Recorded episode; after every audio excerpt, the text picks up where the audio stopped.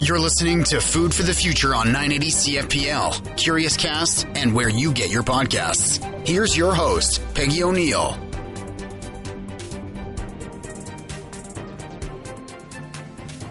I'm Peggy O'Neill, host of Food for the Future, a weekly podcast that brings the humanities to today's food dialogue by showcasing everyday people trying to make a difference.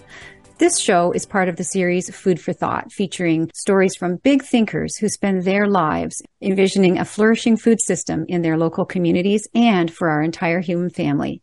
We'll be speaking about the importance of finding credible agri-food information with Erin McGregor, registered dietitian and communications consultant.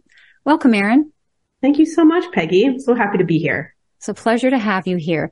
Erin, you're a registered dietitian and you have been for a while now. Very well done. What general observations have you made about misinformation in foods and nutrition particularly?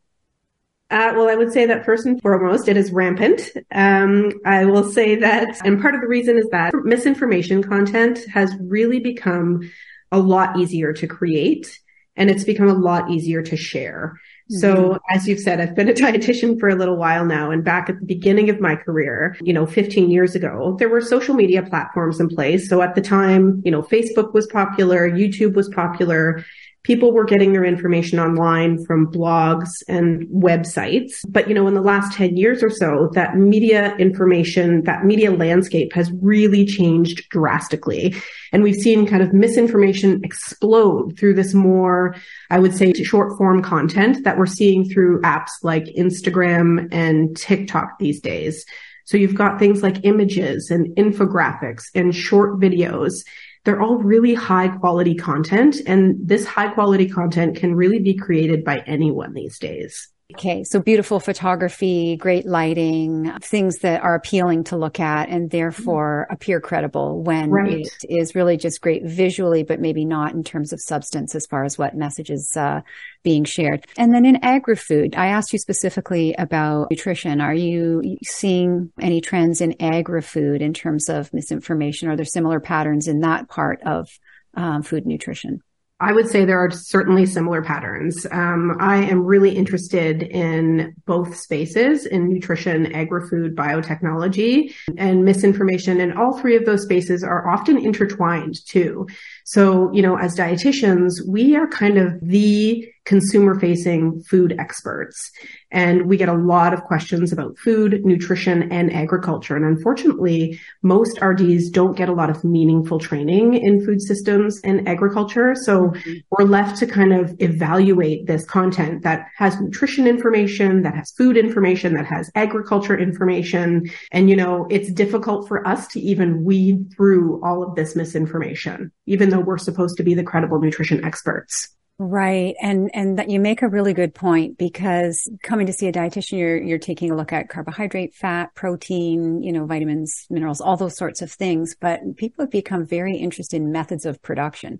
Yes. If something was made this way, is it better for me? Not Correct. Necessarily more nutritious, but is there something in it I shouldn't have? Or is there some sort of other value to it for me? And so you're right, talking about food systems literacy being not only integrated into professional dietitians' education and programming, undergraduate and practice levels. But right now, part of the Canadian school food policy is a school food program, and part of that uh, is contemplated for food literacy in schools, and food systems literacy is part of that. I'm a big proponent of that. We need to know where food comes from. We need to know who makes it so that we can really value it. Um, yeah. Really, people are working hard across the system every single day, you know, making decisions. And um, it's part of the reason why we do the show, to have confidence in the agri-food system. Yeah. So that's really helpful that you've intertwined those things together, nutrition, agri-food, and, and technology you had also mentioned. While information can be really misleading either in nutrition or agriculture, you've decided to do something about it. You're a communications consultant. You have a great business. What was the tipping point, Erin? Why did you decide, okay, I'm going to do something. I've got to go and offer services to the world? Honestly, I've worn a lot of hats as a dietitian. Um, so I work as a clinician in a hospital. Um, I have for many years and I still do. I've worked in the community as a counselor.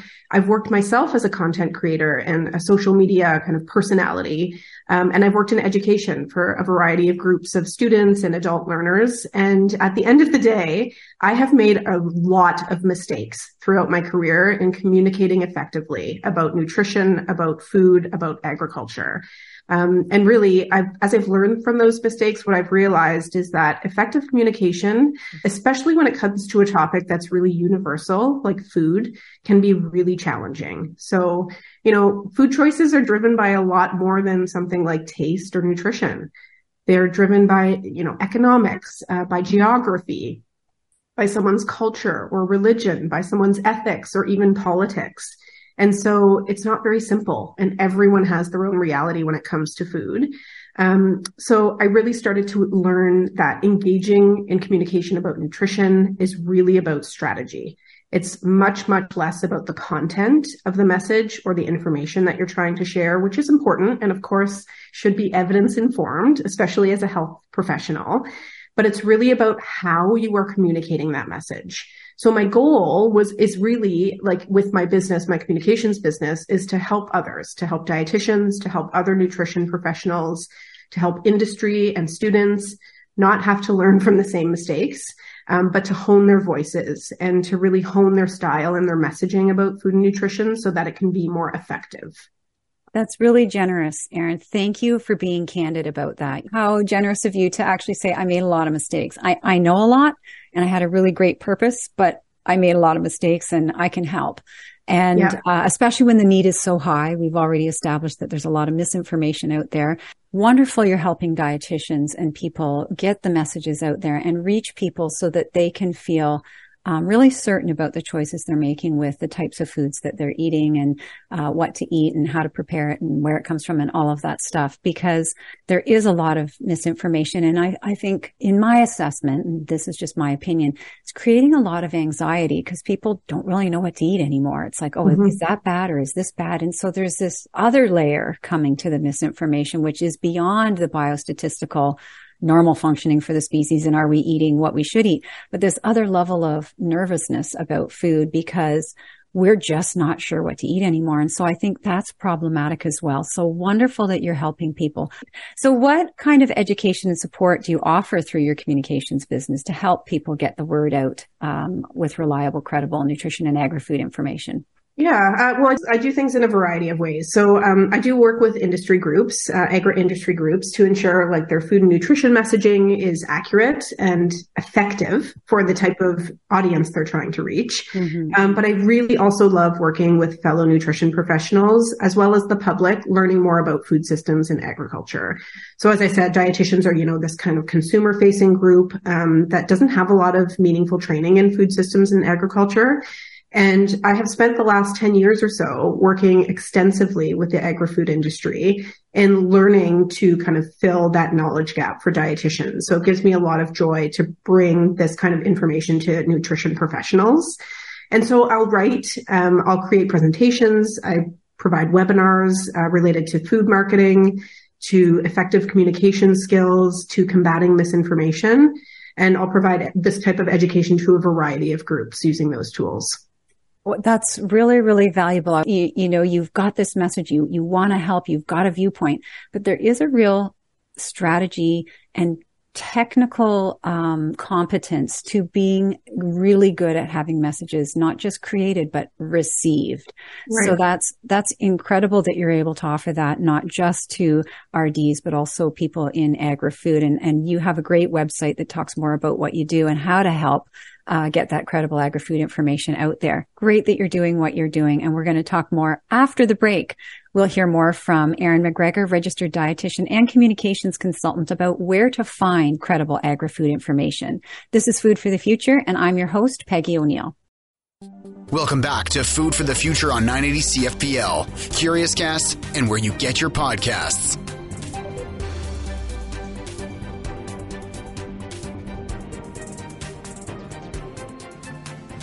I'm Peggy O'Neill, host of Food for the Future. We're speaking with Erin McGregor, agri-food communication consultant, about where to find credible information.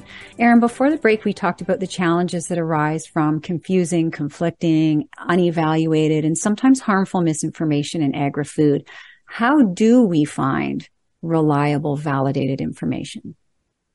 That is such a tricky question. So I would say that there are a lot of really good, reliable resources for agri-food information. So you've got education institutions, you've got government websites like Health Canada, the C F I A, um, you've got lots of registered health professionals who create really great evidence-based content through their social networks, through websites.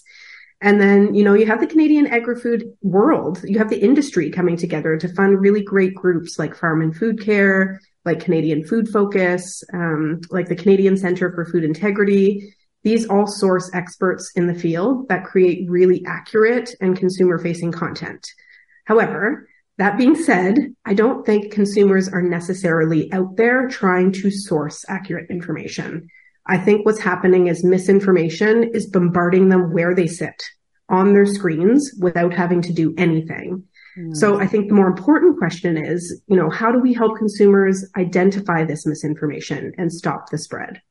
That's very helpful, that it's passively coming up in some kind of a, uh, just a pop-up or a messaging. So that leads me into my next question, which is, well, what are some tips that you have, Erin, to evaluate whether or not information is reliable? I think I kind of gave a little bit of a nugget about this earlier, but it's really less about understanding a topic, I think. It's less about having in-depth expertise about, you know, nutrition or agriculture, um, whatever it may be. It's really more about understanding, you know, misinformation red flags. What are the tactics misinformers are using to spread bad information? Mm-hmm. So in other words, you know, it's more about having good media literacy skills. And it's this avalanche of information that we come across every day, particularly online, where some of it may be accurate, some of it may be inaccurate, makes it really difficult for people to find the content that is accurate and relevant for them. Right. So what are some of the um, sort of red flags almost? You didn't use that word, but things yeah. that you can look at and go, oh, mm, yeah, it's not maybe so credible. Uh, there's a few bigger red flags. One of them I would say is looking out for claims that are made about food or agriculture that aren't actually backed up by sources that are credible. So when you think about science communicators or subject matter experts, um, they're going to provide evidence for the claims that are making. So if you have a journalist uh, or a writer or a creator on social media making a claim about nutrition or health, uh, they should also be able to support their claims with evidence too.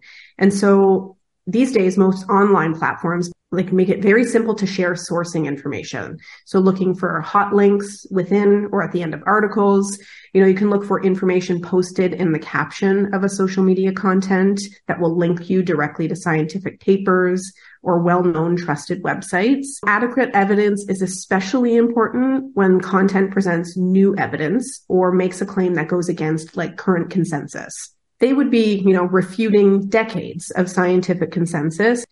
Um, and it's really, really rare that one study would reverse a long-held scientific consensus. Mm-hmm. So this type of claim would have to provide lots of evidence from multiple high-quality sources. So it's important to look for sources and demand evidence from claims that are being made about food or nutrition, particularly when they go against consensus.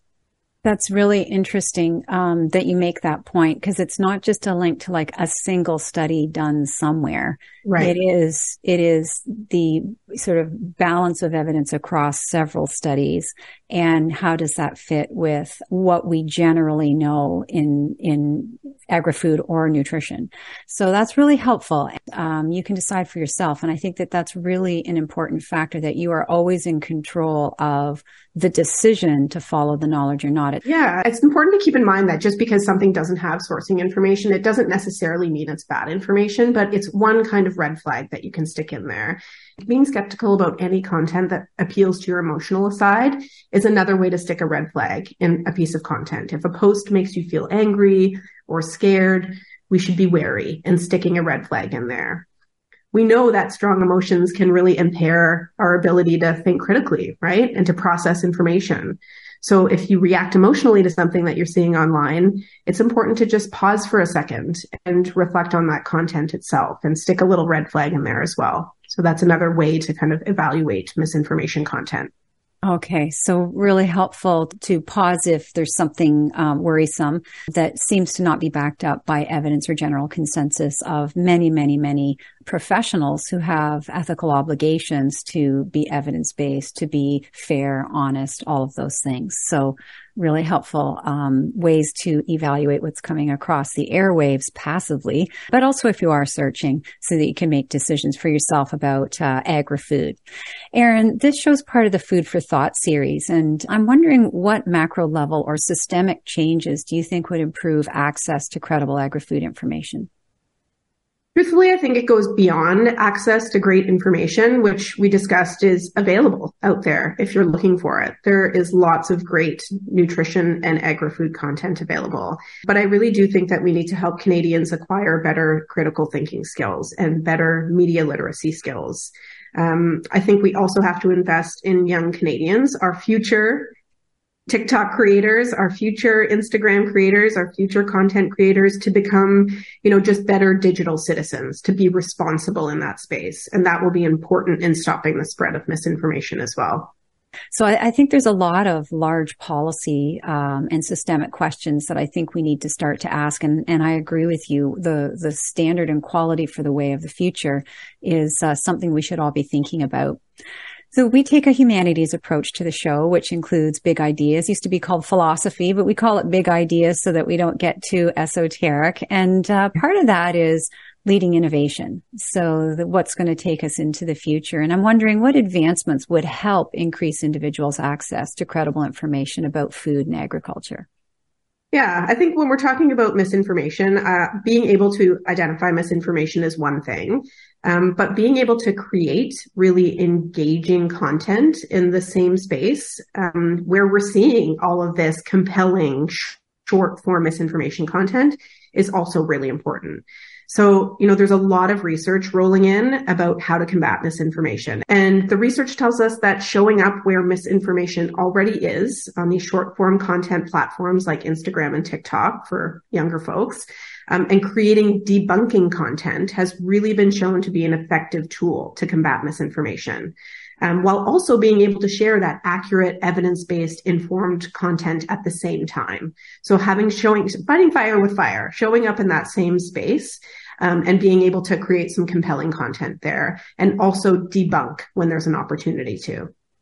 Right. Really good. Which brings me back to how important your consulting business is and people that you work with, dietitians and people in agri-food, to really get out the uh, proven evidence-based or experience-based. I had a farmer on the show recently and he said, you want to know, we want to teach. Ask a farmer. If you really want to know what's going on in agri-food, ask a farmer. So that's, um, you know, credible, reliable source. So excellent.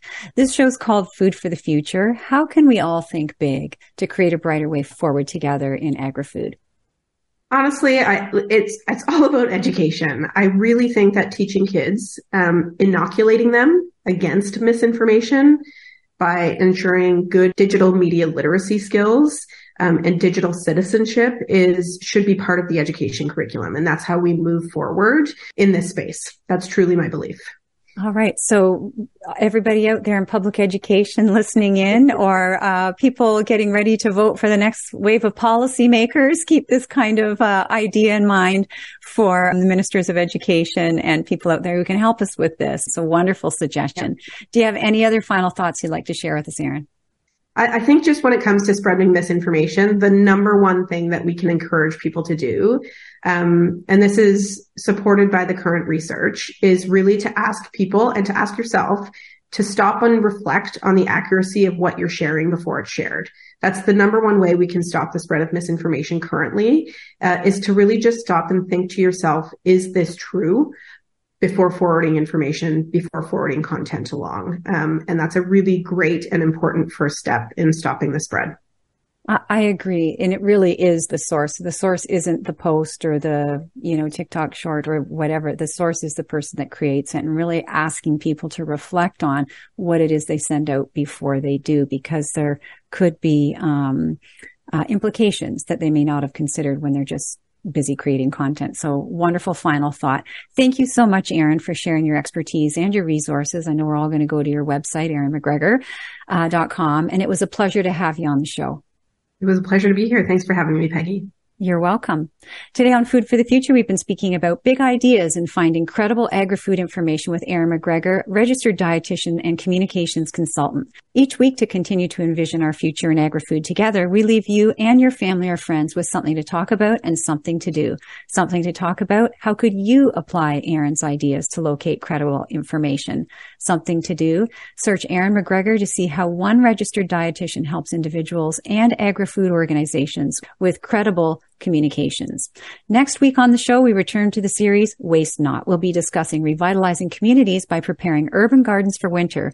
Don't miss a show. Subscribe on Curious Cast and other major podcast platforms. I'm your host, Peggy O'Neill, and you've been listening to the weekly show Food for the Future. Thank you to our Platinum Elite Level sponsor, Burnbrae Farms, Eggs for Life. Food for the Future with Peggy O'Neill airs every Saturday on nine eighty C F P L, Curious Cast, and where you get your podcasts.